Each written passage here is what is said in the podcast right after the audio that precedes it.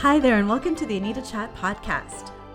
I'm your host, Anita Rombough, and this is the podcast for growth oriented women to have authentic, real talk. Nothing is off the table here, but as an intuitive self relationship coach, you'll find the content gravitates towards mindset, intentional action, spirituality, and all things wellness. So if you're ready to learn, laugh, show up, and glow up to be the best version of yourself, grab your favorite bevy, settle in, and we've got lots to chat about. Hello, friends, and welcome to another episode of Anita Chat.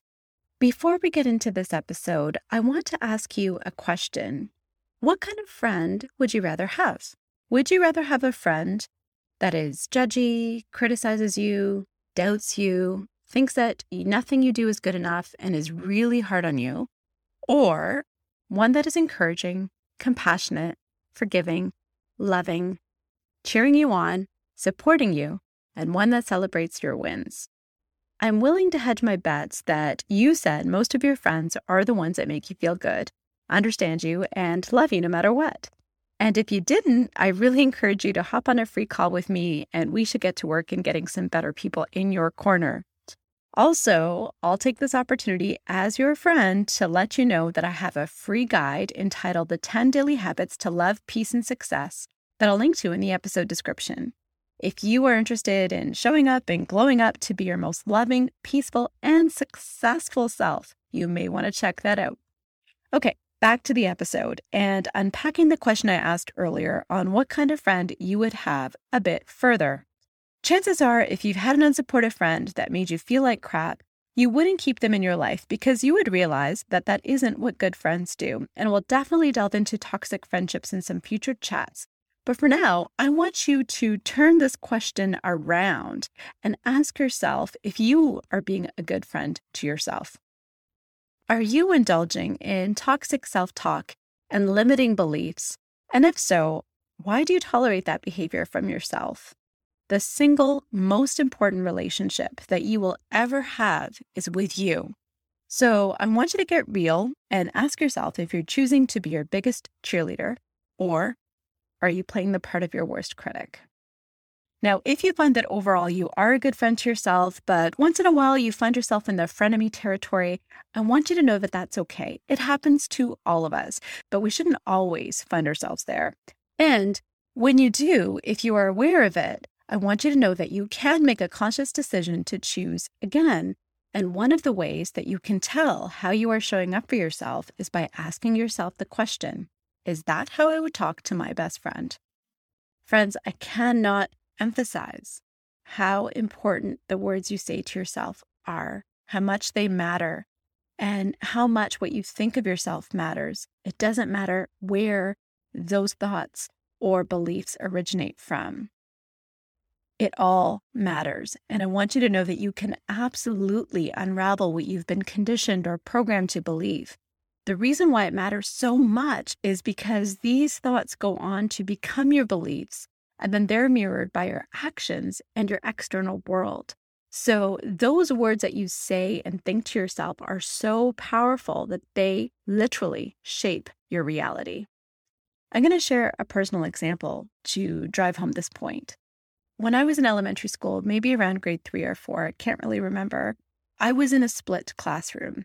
And I recall that the teacher one day, I overheard her speaking to somebody else. And clearly, this message wasn't directed at me or meant for me to directly hear. But she said something to the effect that in the split classroom, the lower grade is considered to be the smart kids in that grade, and the upper grade of the split is considered to be the slower kids.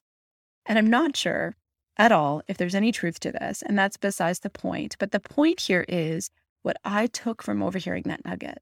Once I heard what she said, I couldn't unhear it. And what I heard was I wasn't smart, I was dumb. And in these formative years, these years where beliefs mean so much, to walk around thinking that you're not smart, that you're dumb, and to put that on top of all of those other challenges that I had going on for me during that time. I was a very shy, introverted, and bullied kid all of those things fed into my issues around low self worth and confidence. And I really internalized it and stuck with me for a few years. In fact, I struggled with getting good grades for those few years because I didn't feel like I was worthy or capable. I didn't believe in myself. And those beliefs then went on to become my external reality.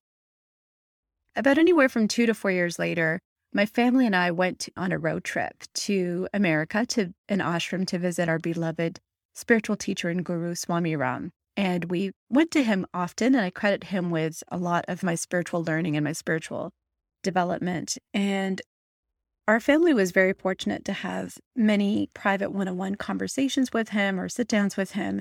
And on this particular occasion, when we went to this trip, I remember that I was so mesmerized by his presence and he beckoned me over and we had a nice conversation. And he and he affectionately called me his Canadian birdie, and that was a nickname that um, stuck with me for all future visits that we had. He would remember me, call me his Canadian birdie. And he proudly announced with so much pride to everyone in that room this girl is going to accomplish anything she wants in life. That moment and those words changed my life. He believed in me when I didn't believe in myself. And he said words that I'd never heard before by anyone, but so desperately needed to hear. His conviction filled me with confidence and with courage and with inspiration.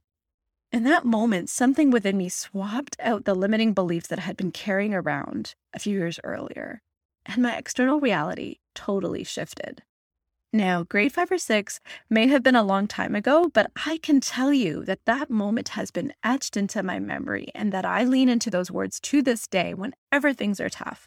Coming from a very humble beginning, I use them to financially support myself and graduate with three university degrees, all with academic distinctions and some scholarships. I've used them to carry me forward with any pivots and reinventions for myself, both personally and professionally. I use those words when I'm going after any goals or doing things for the first time or going past the barriers of my comfort zone. Whenever I am doubtful or things seem hard, I remind myself that I can do hard things and that I can absolutely accomplish anything I want to.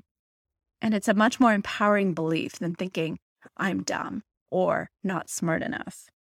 I hope that by sharing this personal story, you were able to see just how powerful our thoughts are in creating our beliefs and shaping our reality.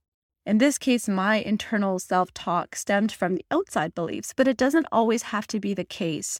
And I hope that you make the choice to lean into thoughts and beliefs that are going to lift you up instead of bring you down. Before we wrap up, here are some quick suggestions that may help you in becoming a better friend to yourself. First off, Check in with your self talk periodically and ask yourself is this how you would talk to your best friend? If not, then that is your cue that you're being way too harsh on yourself. Give yourself some grace. Maybe even give a name to your frenemy and the bestie in your mind. And anytime you notice a frenemy is in the house, say goodbye to it and start inviting in conversation with your inner bestie and nurture that. Talk to her like she was your best friend or how your supportive friends would talk to you. Also, surround yourself with positive people that believe in you to help keep you going when you may have difficulty believing in yourself. And also, whenever you feel a limiting thought or belief come up, challenge it. See if you can debunk that thought with some examples that show that that thought is not true. So, for example, in my story, when I thought I wasn't smart, I could debunk that by saying, okay, well, if you weren't smart, then how did you do three university degrees that were very challenging? How did you get the GPA that you did? How come you were awarded some scholarships for maintaining a certain grade point average and doing so well academically? Those all debunk that belief and help me reframe my mindset. And also, this is a great time to reinforce the power of the words that you not only say to yourselves, but also that you say to others, especially to little ones. Whether you're saying something that is meant for their ears or not, this story shows that children are little sponges and things that they hear can be very impactful to their development. So let's please be intentional with the words that we say, both to ourselves and with others. My friends, I think that's it for the chat today. Just wanted to say that I'm cheering you on, I'm believing in you, and I can't wait to touch base with you next week. Bye for now. Thank you so much for tuning into this episode of the Anita Chat podcast. If you haven't taken a minute to leave a review, I would absolutely love to hear from you. All you need to do is to search for the show, click your star rating, and type in a few words. Also, if there's a specific topic you'd like to see covered in this podcast, if you'd like me to be your coach, or if you want to just chat, feel free to send me an email or shoot me a message through my IG, which you'll find in the show notes. The show notes will also contain any links to the freebies that were referenced in this episode. Until next time, friends, it's been great chatting with you.